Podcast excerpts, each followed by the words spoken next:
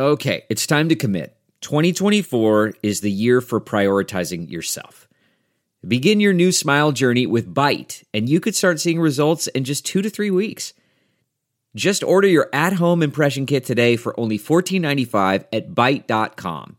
Byte clear liners are doctor directed and delivered to your door.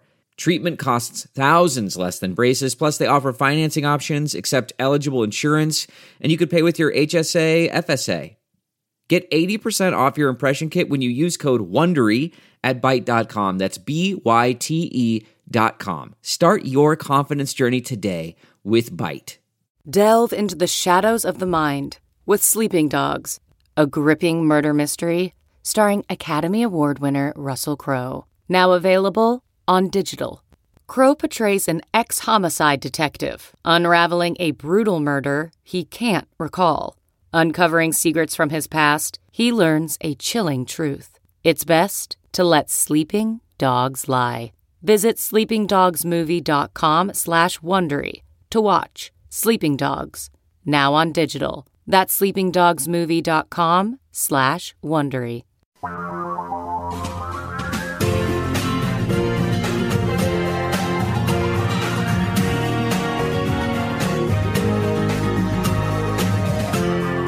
This is the Thom Hartmann Program. Well, greetings, my friends, patriots, lovers of democracy, truth and justice, believers in peace, freedom, and the American way. Thom Hartmann here with you. David Sirota is with us to kick things off. I got his newsletter this morning. Uh, the Daily Poster is uh, what it's called, and that's also the website, dailyposter.com.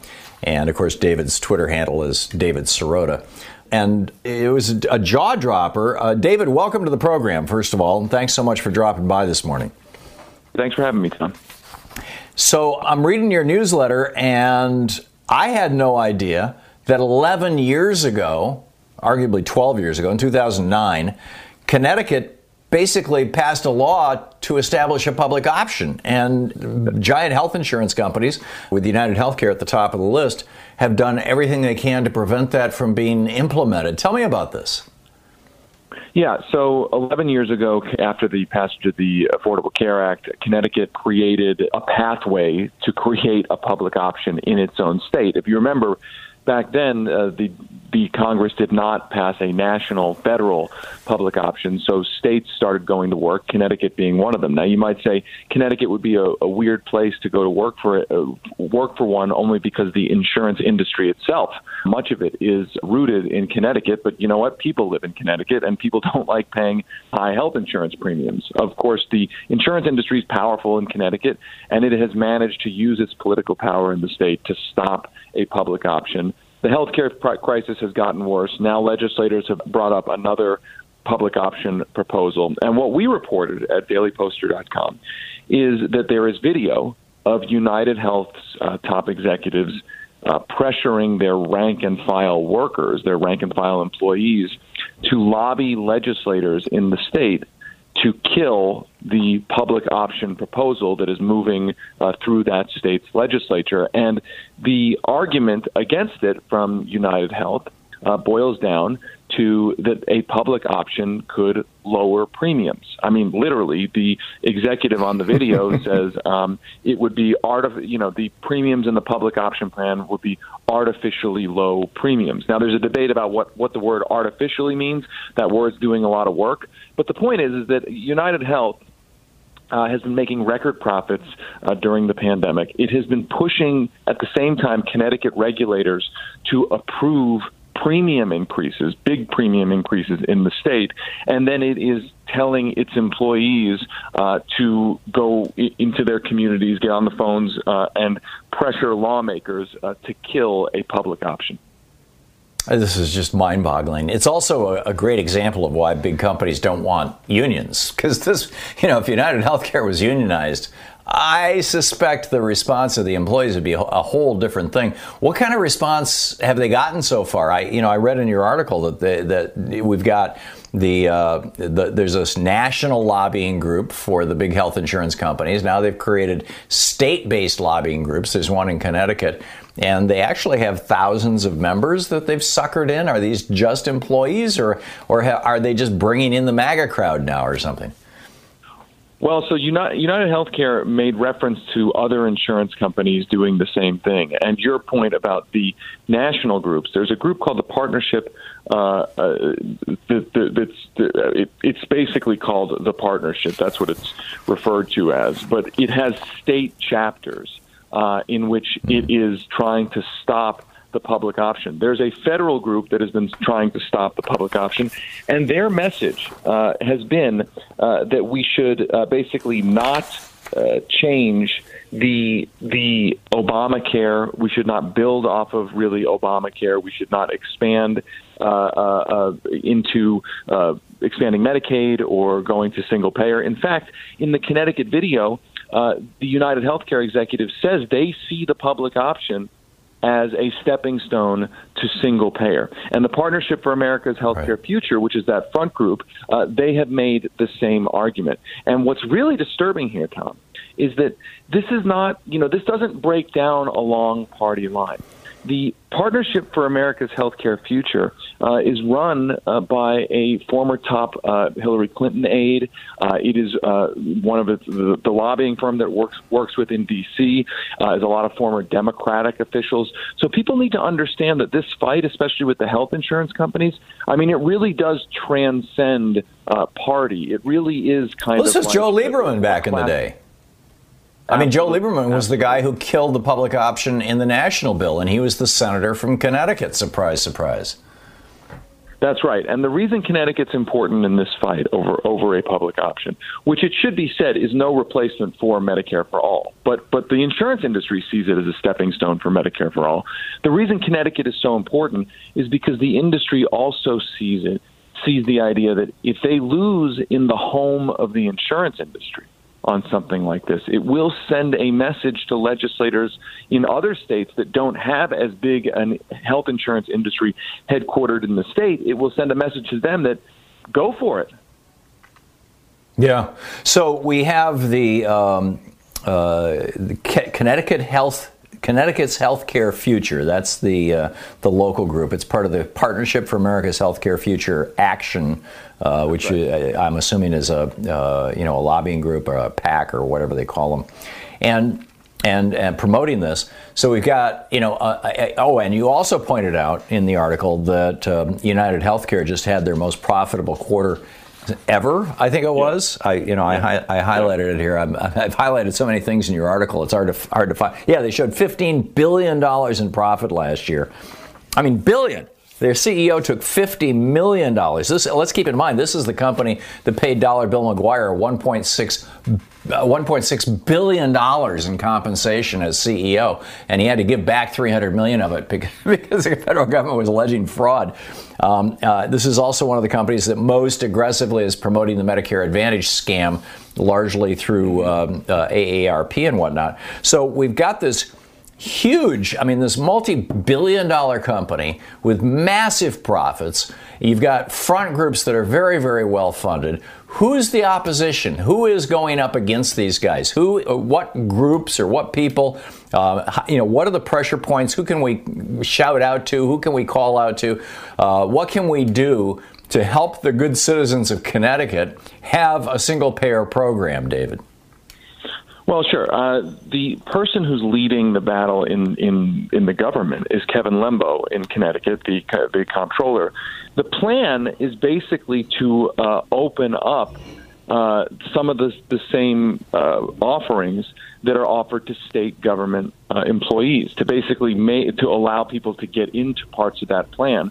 Uh, so Kevin Lembo, uh, the state comptroller there, is leading that battle. There's the Universal Health Care Foundation of, of, Connecticut that's that's basically been leading this forever. So I mean, it's basically you know the grassroots progressive infrastructure in Connecticut uh, that was frankly part of the, the Ned Lamont campaign. I mean, I worked on the Ned Lamont campaign uh, back in 2006 mm-hmm. against Joe Lieberman. I mean, and Ned Lamont now is governor. And it should be said, you know, Ned Lamont uh, has actually uh, opposed pieces of the existing plan in the legislature, but he has his own plan. And it should be said that the health insurance industry uh, is opposing all of it. The health insurance industry doesn't want right. any of it. So I would say this the fact that the bill has been moving through the legislature means that there is real grassroots support for it, that legislators, individual legislators, I mean, if you're in Connecticut, call your individual legislator and tell them you want them to stand up against this kind of thing. Uh, tell them you want this. I mean, that's where this is coming from.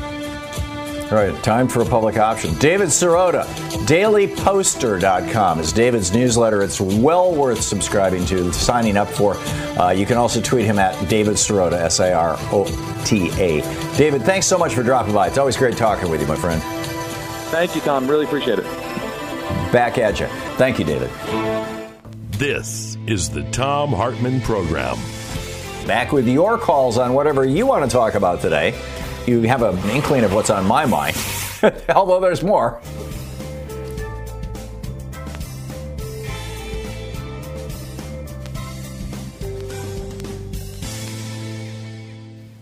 Cliff in Santa Clarita, California. Hey, Cliff, what's on your mind today? Hi, Tom. Listen, Eric Gardner selling loose cigarettes. Mm-hmm. George Floyd supposedly, allegedly passing a phony 20. Daunte Wright uh, had an air freshener hanging from his rearview mirror. What do they all have in common, Tom? They're all black and they're all murdered by the police. I just don't get how they could make a human life worth so little. You know, I've always felt life is sacred, and for so many of these young men, I, that's just the tip of the iceberg. Obviously, if I if I was going to tell you the whole list, we'd be here for hours. But it's just for these young men to get murdered for such minor offenses.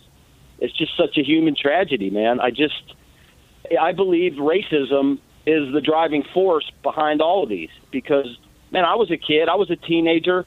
I was trouble. All my friends, we were all troublemakers. I got arrested a few times. I had trials. My dad would get a call at midnight, come pick up your kid.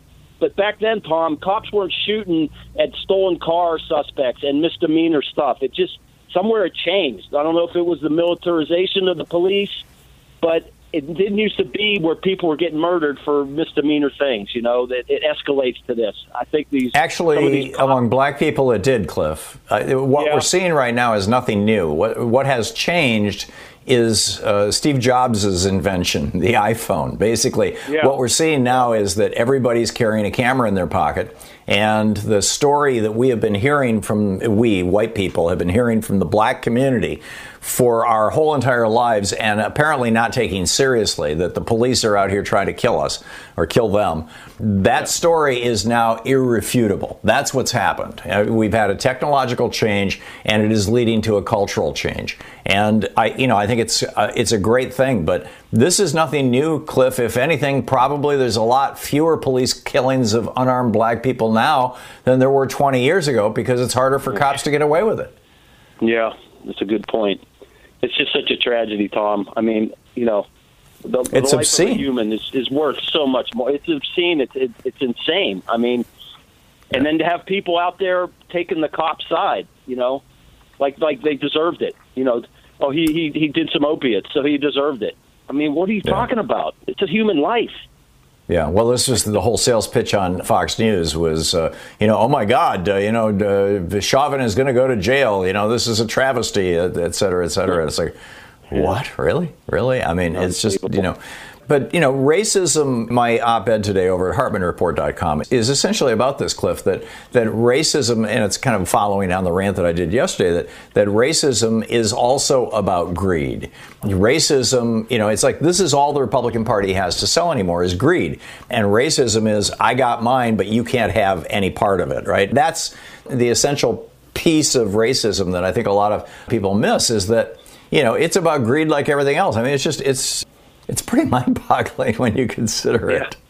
But yeah. you know, this is the reality of America, and frankly, thank God that white people are waking up to what's happening, to what the daily normal experience of black people has been in the United States throughout my lifetime. And, and like I said, it was it was a hell of a lot worse in my dad's lifetime, and it was a hell of a hell of a lot worse in my grandfather's lifetime for black right. people in the United States. So, Cliff, thank you for the call. Spot on.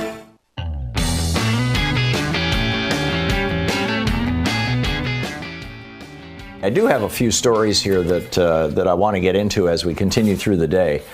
The first, I'll just drop this right now, and well, actually, uh, two real quick ones, and then I'll pick up your phone calls here. The first one is that one year ago, the former guy, and I, I love it that this is how Joe Biden is referring to him, and, and I, I'm going to adopt it.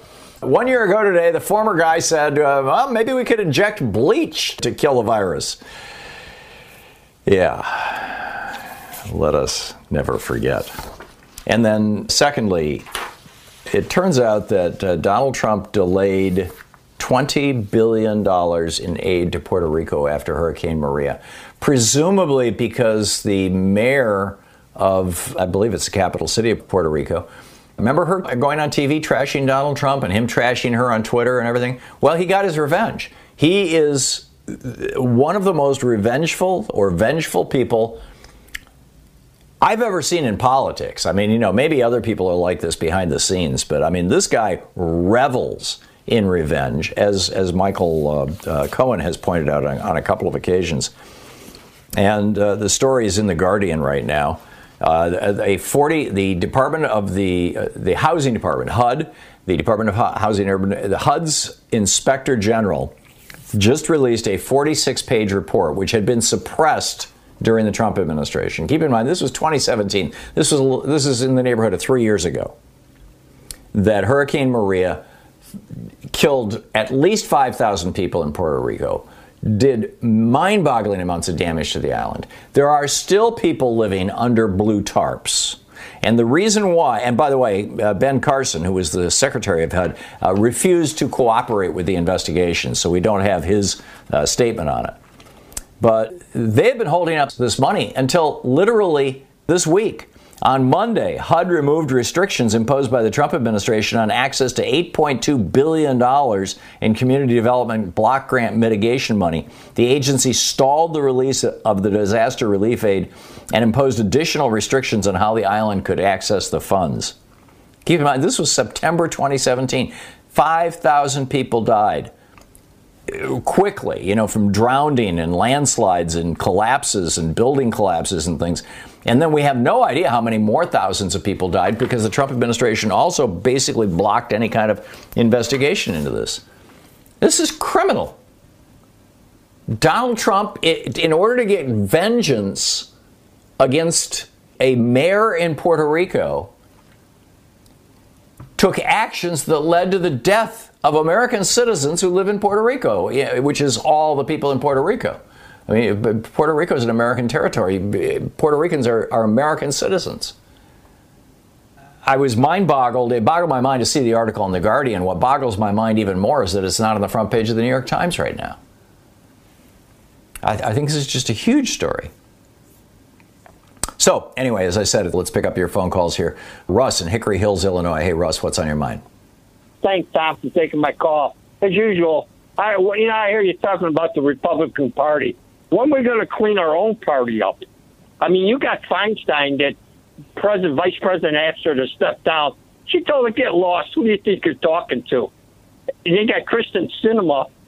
What did she do? Oh, eleven dollars an hour with Romney. It doesn't kick into 2026. Garamendi of uh, Kentucky was laughing about it, and of course you got Joe Manchin that just doesn't want to pass anything in West Virginia. I mean, Tom, we've got to do something. There's a hundred House yeah. members today that were on TV complaining about we've got to start passing bills, and these three are holding up everything, Tom. I mean, this and the thing about it is Joe Manchin voted for every Republican judge. Am I right or wrong? Because he's in West I, Virginia. I, I, I, don't recall if you're right or wrong, Russ, but your analysis of the situation is mostly spot on. You know, where the jury is still out, we have not yet confronted a major vote in the Senate. And when that happens, that's when we're going to find out what's real and what's not real. I mean, Kyrsten Sinema has a, a, very bizarre or strange, shall we say, political history. She went from being a Bernie Sanders liberal. She used right. those super liberal credentials to get herself into the Senate. And then all of a sudden she became a big corporate Dem. I don't know if it's because all of a sudden she saw how much money was available to her, you know, from lobbyists or what, but, or she just likes being a contrarian. but she's kind of a, a wild card because I don't understand what motivates her. Joe Manchin, I understand what motivates him. He's in a state that Donald Trump won by what, 30 points? Something like that? And he's got 40. to keep the people in West Virginia 40 points. So he's got to keep the people in West Virginia on his side. And and and and, and I don't think he's going to leave the Democratic Party. You know, like like uh, Jim Jeffords left the Republican Party or or, jo- or Joe Lieberman did. I don't think he's going to because the Republican Party is so badly damaged. Although the governor of his state, Jim Justice, left the Democratic Party, you know, like the week after he won the election, very shortly soon thereafter. So we'll see, Russ. It's going to come down to a vote on one of these issues, uh, on, on policing or, or You're voting. Hang on. To the Thom Hartmann program. Hate it when that guy steps on me. It's going to come down to a vote, and that vote is going to be very, very carefully chosen by Chuck Schumer, and then we're going to see who's what.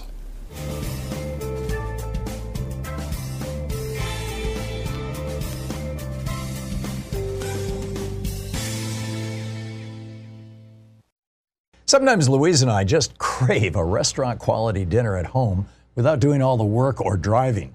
Well, Cook Unity is the first chef to you service delivering locally sourced meals from award winning chefs right to your door every week. And it appears to be less expensive than other delivery options. Go to cookunity.com slash Hartmann with two N's or enter the code Hartmann with two N's before checking out for 50% off your first week.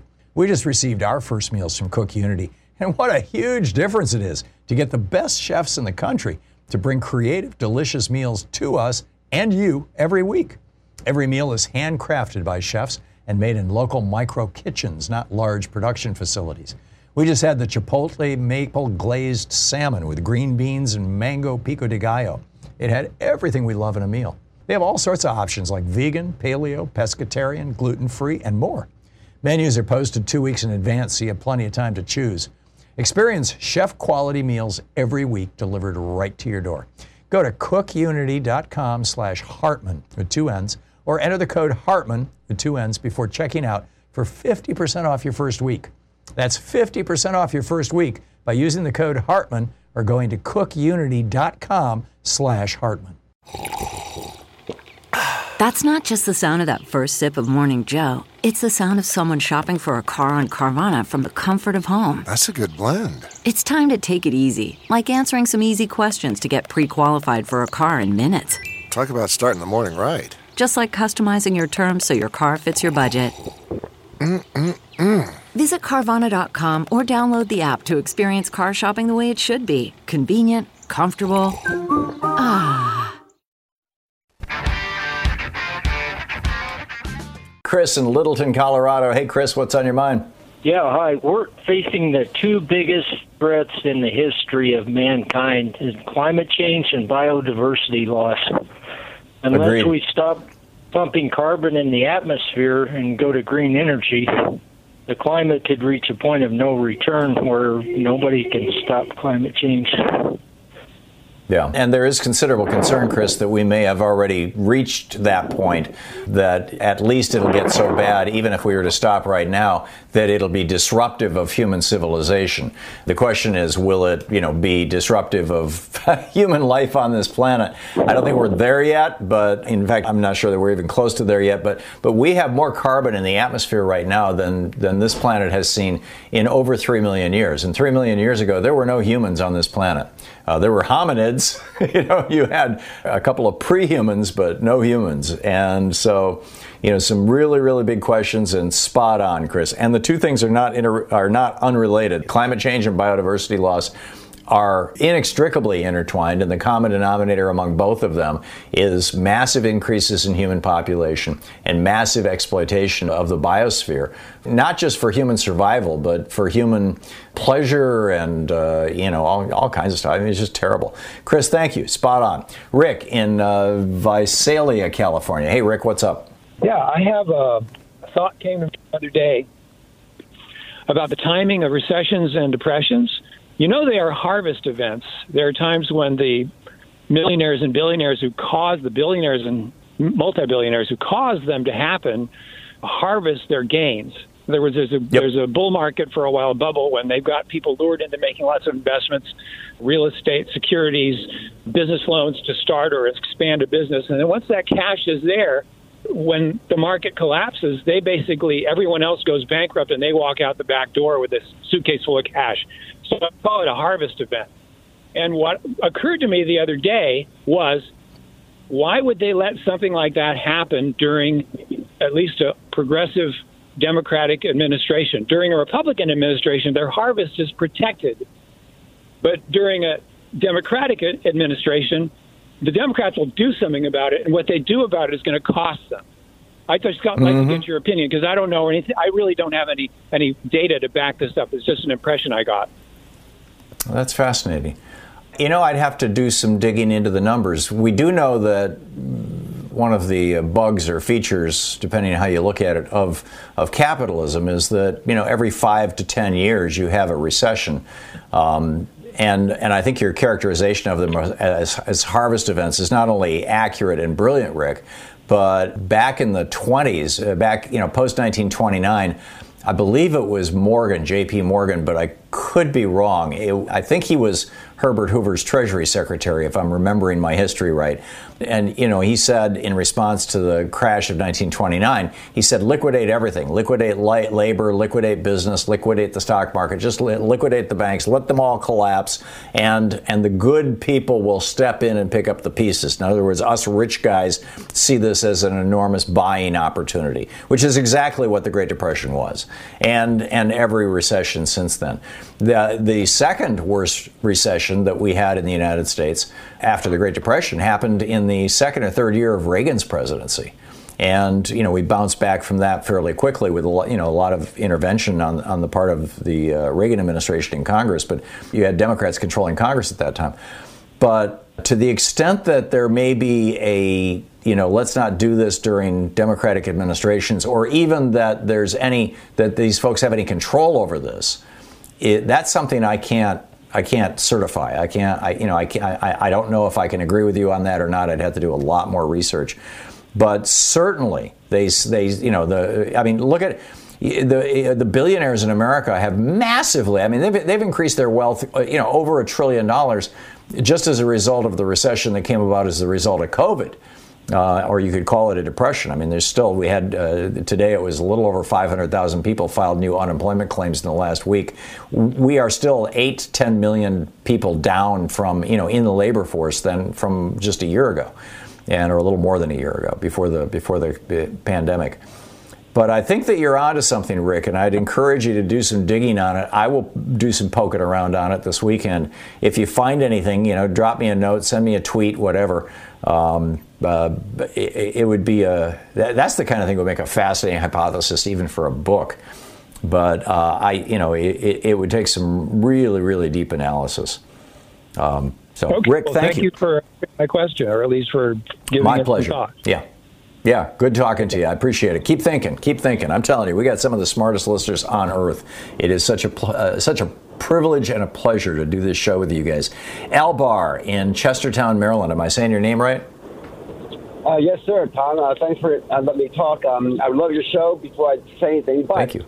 Um, I was curious. Uh, why do you think? Uh, it seems like I haven't heard anything about Julian Assange, his situation, anywhere on the media at all. And I was curious why you think that is, because it seems like somebody should be talking about him because he's, you know, a pretty important journalist. And that was basically it. I'll let you go, and you know, just, I just sure. wondering what's what's happening with that. I think there's a lot of ambivalence about Julian Assange. You know, he started out as a crusader for transparency, essentially, publishing things that really needed to be published in many cases, you know, uh, particularly about the crimes that uh, George Bush and uh, Dick Cheney were committing. And then it appeared that he got into bed with uh, with the Russians or with somebody, you know, uh, maybe with the Republicans, in an effort to uh, damage Hillary Clinton uh, an explicit effort. I mean, there, there's like emails that Julian Assange was a party to uh, talking about trying to help get Donald Trump elected. And, and that was the point assuming that that's all true, by the way. I mean, these these narratives, none of these narratives have been tested in court. Um, but you know, if that's true, I think that's the point at which a lot of people, particularly Democrats and progressives, said, uh, uh, you know, yeah, maybe he was a good guy, but maybe he kind of went off the edge. I don't know if you saw the movie that was made. Jeff Skoll's production company made the movie about Julian Assange a couple of years ago. His growing up in this cult where everybody bleached their hair white, at which he had continued to do throughout his life, and it was just this very, very strange cult. I don't know. He's he's kind of an enigmatic guy, and and I personally am you know have a lot of ambivalence about Julian Assange because, like I said, I think you know being you know pushing transparency and being a, a vehicle for publishing things that governments don't want out there good thing. Doing that selectively apparently he had the ability to publish information about trump that would have been very very negative to trump. He chose not to do that. Doing that selectively that's a whole different thing. But I, you know the bottom line is you know he is waiting for a, a day in court i believe hopefully a lot of that will be bringing uh, things to light. Larry in Los Angeles. Hey, Larry, what's on your mind today? Hi, you guys started talking about recessions, and I have actually looked the, the data up. Every time a cool. Republican gets a first term, he takes our country into a recession.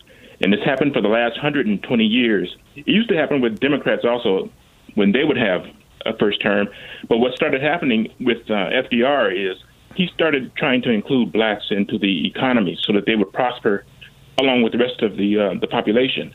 And since that time, in the last 68 years, you have Democrats only giving us one recession in the last 68 years of our, our history. Republicans have given us 10 recessions in that same time frame. Whoa. And that's because they're trying they're trying to tune the economy in a way so that minorities do not prosper. And and and that, this is why you always see all this money being just given to mainly uh, rich white males, and and and, and it's, so it's not just that the business sector is uh, is is basically has uh, systemic racism built into it. The government does it also. So right now, even though uh, you were about to say something. Just real quickly, Larry, I'm curious if the Republican equation is let's get the recession in as soon as we take office, you know, or in the first year or so. Because when we recover from the recession, people will forget the recession, they will remember the recovery, and they will think, gee, that Republican really made the economy good. What do you think? Republicans are, are basically ignorant. And the other caller was correct that that is sort of a, a harvest period that re- Republicans are, are, they don't really care about the fact that they're getting a recession because the government's going to step in and make the major corporations whole again, and they're doing yeah. this, this. is sort of the harvest and the um, and and the planting season. The, the, the Democrats yeah. had a great economy, to but the Democrats aren't playing that game. Yeah, I get it. Larry, fascinating. Thank you so much for sharing that with us. Once again, we've got the brightest people on the planet here listening to this program. You're listening to Thom Hartmann. Visit thomhartmann.com for audio and video archives. Kent in Los Angeles. Hey, Kent, what's on your mind today? Hi, Thom. Thank you for having me on. I love your program. Some years ago, you had a former Surgeon General on your show, and he was talking about vaccinations, the things that were in them, and it didn't sound too healthy. I was wondering if there's been more, you know, a, a technology that's improved, or uh, you know, they make improved vaccinations. Because I know some of them are mm-hmm. effective, like polio and so forth. You know, they got us through a, lot. But then, oh, yeah. you know, there's anyway. I'll let you take it. Yeah, Kent, you're probably talking about. I don't recall the guy's name. There, there was a guy who was a former sur- Surgeon General we had on. We also had Bobby Kennedy on. I think he has since kind of gone off the rails. But the objections that were being shared on my program at that time, things that I then agreed with and I still think are concerns, are number one, that the, the vaccine companies were using mercury based uh, preservatives. Uh, thimerosal is the name of it. That's been largely phased out now, and it only very rarely occurs. And the second was that children were being given a whole bunch of vaccines all at once, specifically the MMR, when they really probably should be staged so that you know get you get one shot every two or three months so that the the, the immune system doesn't get overwhelmed.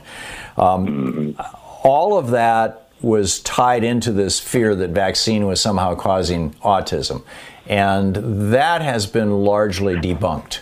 So I've just been staying away from the topic ever since then because I'm vaccinated. My kids are vaccinated. I really and truly believe that the. And I got the Pfizer vaccine for the, the coronavirus. I, I, you know, I think vaccines have, have done a lot of good for Americans.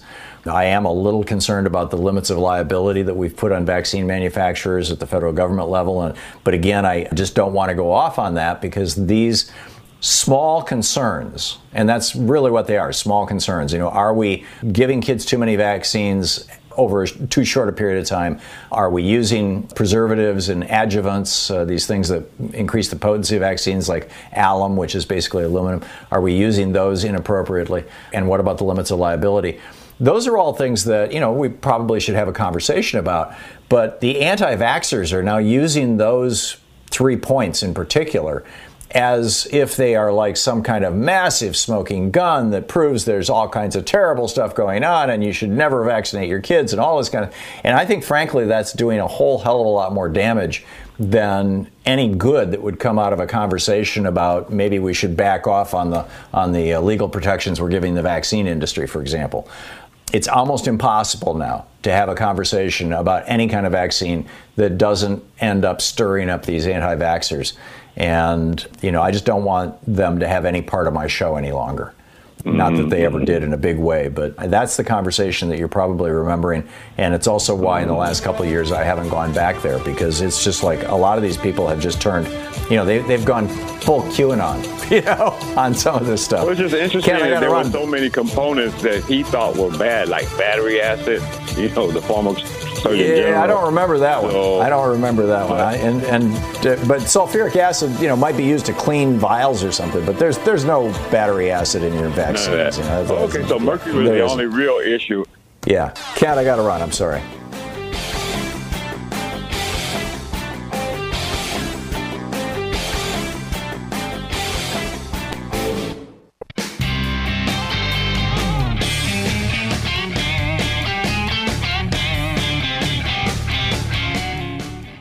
Here on the Thom Hartmann program, picking up your calls. Mike in Lomita, California. Hey, Mike, what's up? Hey, Thom, thanks for supporting KPFK and happy Shakespeare's 457th birthday. Okay, you're welcome, Mike. And I didn't realize it was his birthday. Happy, happy you know, it's, it's also uh, Drink Bleach Day, uh, Donald Trump's. what, what uh, we'll on. Yeah, I, am What's up, Mike? I'm calling. Yesterday, you uh, did a little story on a, a school reopening in Beverly Hills where a bunch of anti-maskers showed up to try mm-hmm. to convince these nine-year-olds not to wear masks. and you ask, what can you do about people like that? And it struck me that this is basically a reference to an old Lily Tomlin routine from the 1970s, before there were uh, cell phones or the internet, when she cited all these solitary crackpots wandering the streets of New York City, mumbling to themselves, and how the social services department should get them together so they'll be mumbling to one another. And it struck me, well, the internet has taken care of that, and now we have anti-maskers who actually get to a feeling of social interaction by getting together by and being crazy together. So uh, I think it's a That's sort of a tribute to tribute to, to uh, Lily Tomlin for having uh, called this one. And oh, God bless technology. Lily.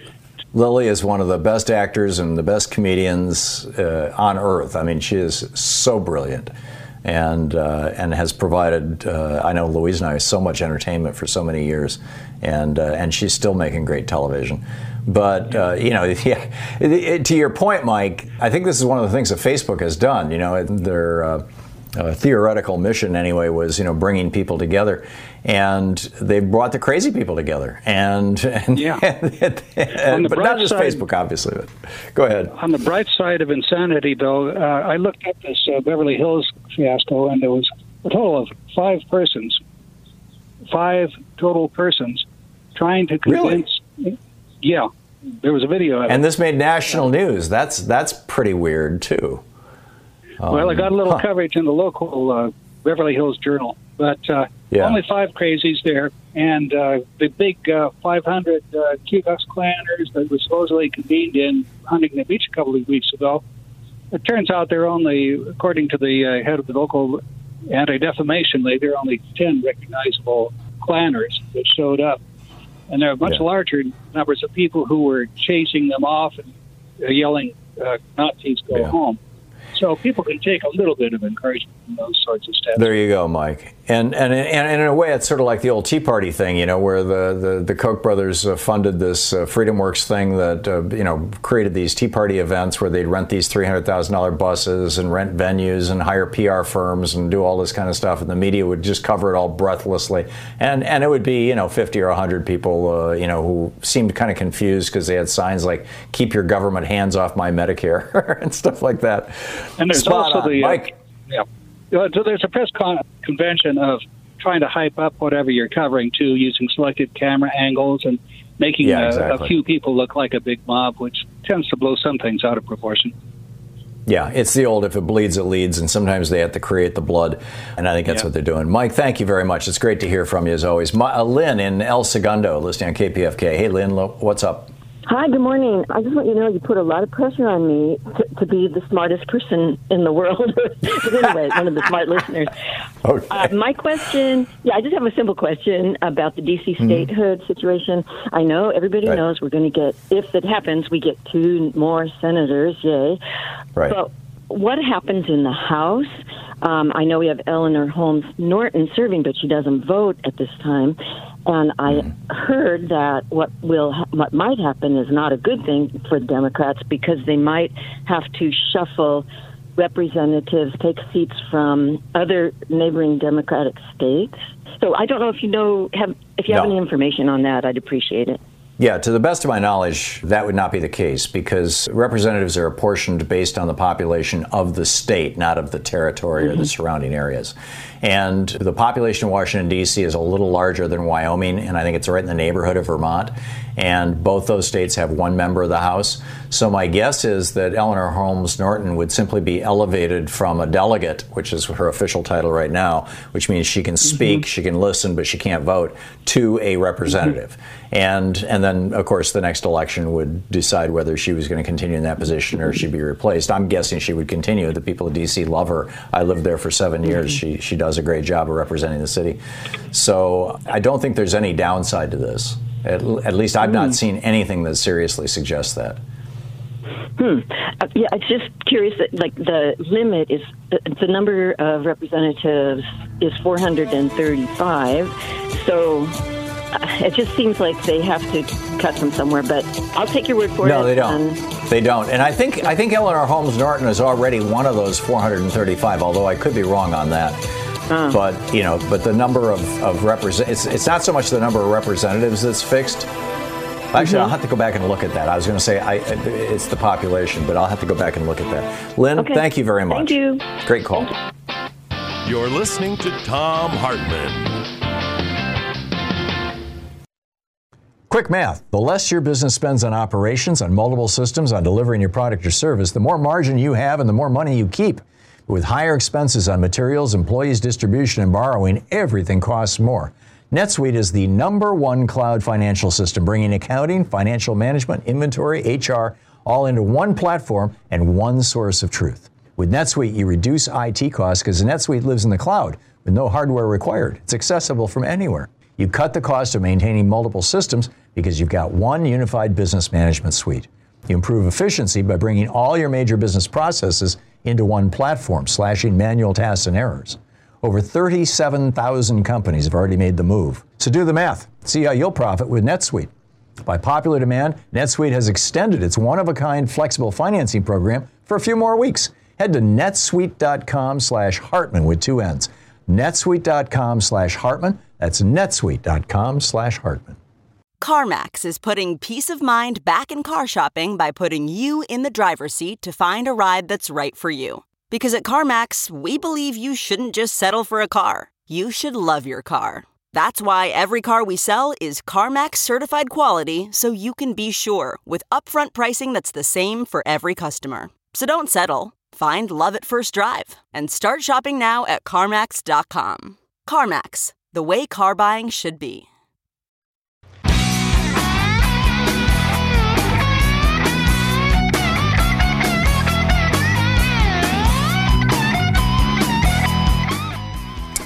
And welcome back. Thom Hartmann here with you. And we've got a, a story about red meat that I'm going to get to in just a moment, uh, which I think is a, a, a pretty damn good one. Meanwhile, the Oklahoma legislature has just passed a bill that legalizes murdering protesters with cars. not making this up. This is from the Associated Press, not, not, not the World Communist League, the Associated Press. The state Senate voted 38 to 10, mostly along party lines, for a bill that now heads to the governor's desk. The measure is one of a series of GOP backed proposals that would increase criminal penalties for, active, for activities associated with protests over racial injustice and police brutality. Specifically, the bill would make it a misdemeanor punishable by up to a year in jail and a $5,000 fine for anyone who blocks the use of a public street. Remember that part about the First Amendment, the right of the people to peaceably assemble and petition their government for redress of grievance? That's the, the phrase from the First Amendment. Yeah, well, so much for that. Uh, the measure would also, but now here's where it gets really bizarre. The measure would also grant a motorist criminal and civil immunity if they kill or injure someone while they are fleeing from a quote riot. From a riot? What is, a, oh, fleeing from a riot? Oh, yeah. Well, all you have to do to decide that it's a riot is to have the police declare it a riot. And if it's a bunch of people who are protesting police violence, Surprise, surprise, it's going to be a riot. It's going to be considered a riot. It's going to be called a riot. Rob Standridge, a Republican from Norman, Oklahoma, who wrote the bill, said it was prompted mostly by an incident in Tulsa last summer in which a pickup truck drove through a crowd gathered on a Tulsa interstate while protesting the death of George Floyd in Minneapolis. Several people were injured, including one who was paralyzed from the waist down after falling from an overpass. But the driver, whose family was in the car, was not charged. So the driver drives into the crowd, pushes one guy over the edge of the overpass. He's paralyzed from the waist down for the rest of his life. And the result, the response by this Republican who sponsored this legislation that has just passed the state Senate in Oklahoma 38 to 10 was to say, we're not going to prosecute people who do that. No, not going to happen. In fact, he goes on to say, the kids cowered in the back seat because they feared for their lives. That's what this bill is all about. So those protesters made them fear for their lives the protesters who got hit with the truck, the protesters who got run over, the protesters who one of whom got pushed right up to the edge of an overpass and flipped over the bridge and broke his back. Those were the protesters who were so scary that the kids in the back seat feared for their lives, and therefore Daddy had to kill some pro or try to kill some protesters. Amazing.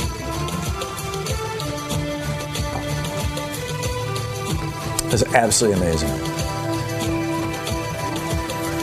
Anyhow, we'll be back. I've got an amazing story to tell you about red meat and heart disease, and then we'll pick up your phone calls. Stick around.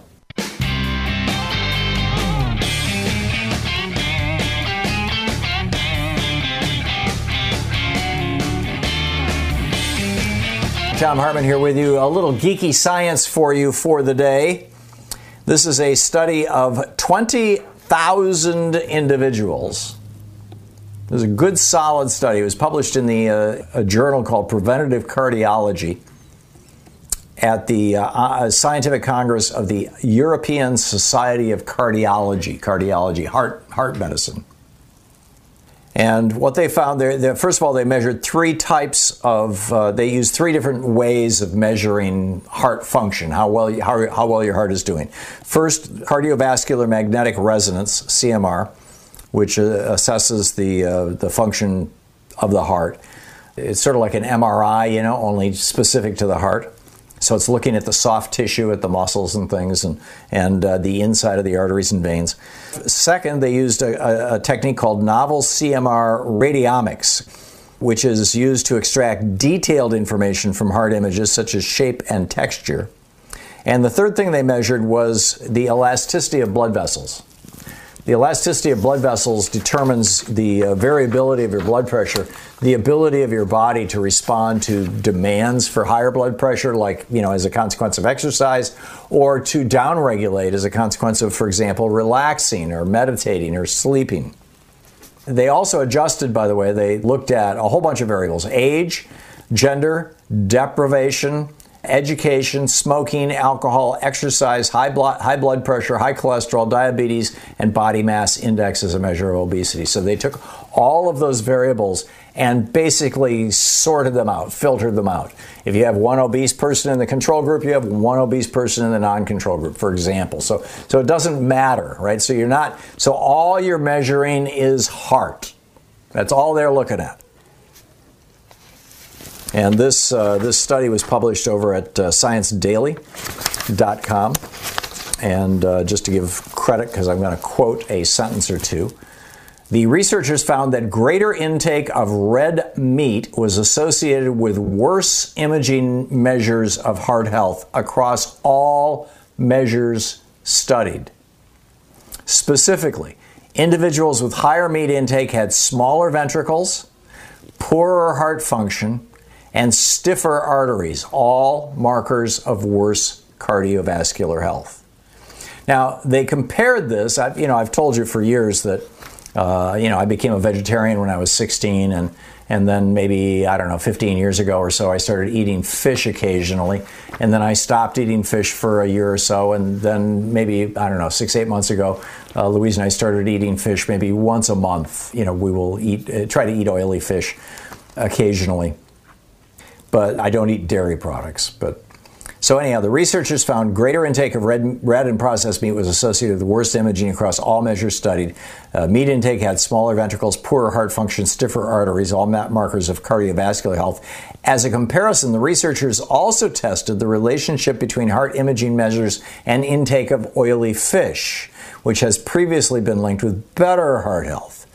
They found that as the amount of oily fish consumption rose, heart function improved, and arteries were stretchier. Interesting. Very interesting. Apparently, my, uh, my body is telling me uh, good stuff. Uh, they go on to say this is, this is one of the researchers, Dr. Raisi-Estabragh. Uh, says, for example, it's possible that greater red meat intake leads to raised blood cholesterol, and this in turn turn causes heart disease. Our study suggests that these four factors do play a role in the links between meat intake and heart health. She noted, quote, there is some evidence that red meat alters the gut microbiome, leading to higher levels of certain metabolites in the blood, which have, which have been linked to greater risk of heart disease. And uh, I, you know, I, think this is just absolutely fascinating. You want to read the whole thing? Uh, the European Society of Cardiology uh, is where it is published, and uh, you can get the entire study there. But I mean, this just comes on the heel. I, I remember back in the '70s when Louise and I were just like you know crusaders for vegetarianism, and a friend of ours owned a restaurant, and his father got heart disease and was literally dying of heart disease and he his father was in his 60s and uh, and you know when we were all in our 30s at the time. And, and he took his father out to uh, Nathan Pritikin's place where they put him on basically a vegan diet. And his father's heart disease reversed. And his father lived for another you know decade and a half just fine thank you very much. Just never again ate meat or dairy. And uh, you know I've, I've seen this with my own eyes over and over and over again. Anyhow, I'll be picking up your phone calls on the other side of this break. I'm going to uh, just uh, uh, reconnect to our studio so we'll get rid of our latency problem here. And uh, so we'll be right back with your thoughts on whatever's on your mind right after this. Stick around. It's the Thom Hartmann program, occupying the media three hours a day, five days a week.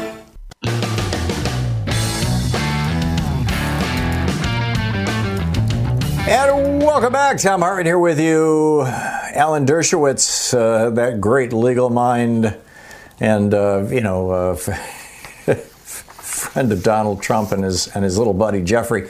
Uh, Alan Dershowitz uh, says that uh, Maxine Waters is doing the same thing as the Klan.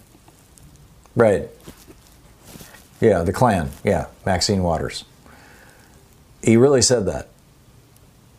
He said uh, she, her actions are similar to intimidation efforts of the Klan toward juries in the 60s and 50s and 60s. Tucker Carlson said that uh, you know what Maxine Waters said was, you know, if if this if uh, Chauvin gets off, that people in Minneapolis need to speak out. She is not advocating violence. She she obviously is not advocating violence. Never has. But Tucker Carlson says uh, that what she is saying is, "Do what we say, or we'll kill you." Right. This at the same time that the city is now mourning the death of uh, Daunte Wright, you know, another black man, in this case, almost a child, uh, murdered by the police. It is uh, just remarkable. It's not the way that the justice system should work, but it is the way that it has worked forever. So, anyhow, Picking up your phone calls, Alfredo in Mountain View, California. Hey, Alfredo, what's up? Hey, Thom. Uh, I hope your shoulder is feeling better.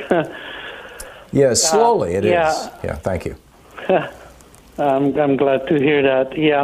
Uh, I have been vegan for 36 plus years, and um, you're talking about red meat just blaming red meat and uh, discounting all the other animal meats or animal products out there, I think is a big mistake. For example, a piece of breast of chicken has the same amount of cholesterol than a piece of red meat. Uh, mm-hmm. So, yeah, and uh, dairy products as well are very harmful. I don't know if you know Dr. Caldwell Esselstyn. He is an authority on reversing heart, heart disease with plant based diets, without surgery, without drugs. As a matter of fact, he was one of the physicians who helped uh, uh, uh, former President Bill Clinton to reverse his heart disease with plant based diets. And, yeah, no, uh, plant-based, plant-based diets absolutely work to do that. A dear friend of mine, Earl Katz, reversed his heart disease uh, that way. My, my, my friend Tom Larson, his father, reversed his heart disease. That was back, you know, 40 years ago at the Pritikin Clinic. I've seen it over and over again. I am mm-hmm. convinced, in fact, that uh, dairy products are even worse than meat. And meat is oh, pretty absolutely. awful stuff. Yeah, yeah. I think the one exception to that, and maybe this is just, you know, my dad's father was a Norwegian immigrant. And so we always had basically Norwegian food kicking around the house. And a lot of that was uh, kippered herring and herring and these, these basically small oily fish. And so I grew up eating that stuff. And that, that my wife thinks just tastes totally creepy, you know, anchovies and things. And I think that that's the exception to it. But when I say that I eat fish, I'm talking about one ounce every two weeks. you know, it's not like uh, yeah, you know, every yeah, every meal. Be, yeah, you have to be careful with fish because the studies that I have read, and you can look look them up, and uh, there is an organization called Physicians Committee for Responsible Medicine or PCRM.org, and the studies mm-hmm. that they have, they show that eating fish also elevates your your cholesterol. And so the mm-hmm. so-called benefits of the oil in fish are actually they're not very well studied. And they have demonstrated that they do elevate your cholesterol, so I will watch out for that as well. Yeah, and, and, that may be the, the function of it just being a high protein food, and high protein foods tend to be inflammatory, and cholesterol is a response to inflammation. But I am not a nutritionist. I am I am just you know somebody who's been obsessed with how I eat ever since I was a teenager, and uh, so mm-hmm, that's mm-hmm. that's all I can say. But Alfredo, you are absolutely right. For anybody who has you know any kind of concern about their heart, go, of course talk to your doctor first. But there's a documentary out called Forks Over Knives that just lays yes, this stuff out. Movie. And it's an excellent yeah, it is, Yes, it is absolutely brilliant. Alfredo, I got to move along, but thank you for the call thank and thank yeah. you for your uh, th- yeah, thank you for contributing to the conversation.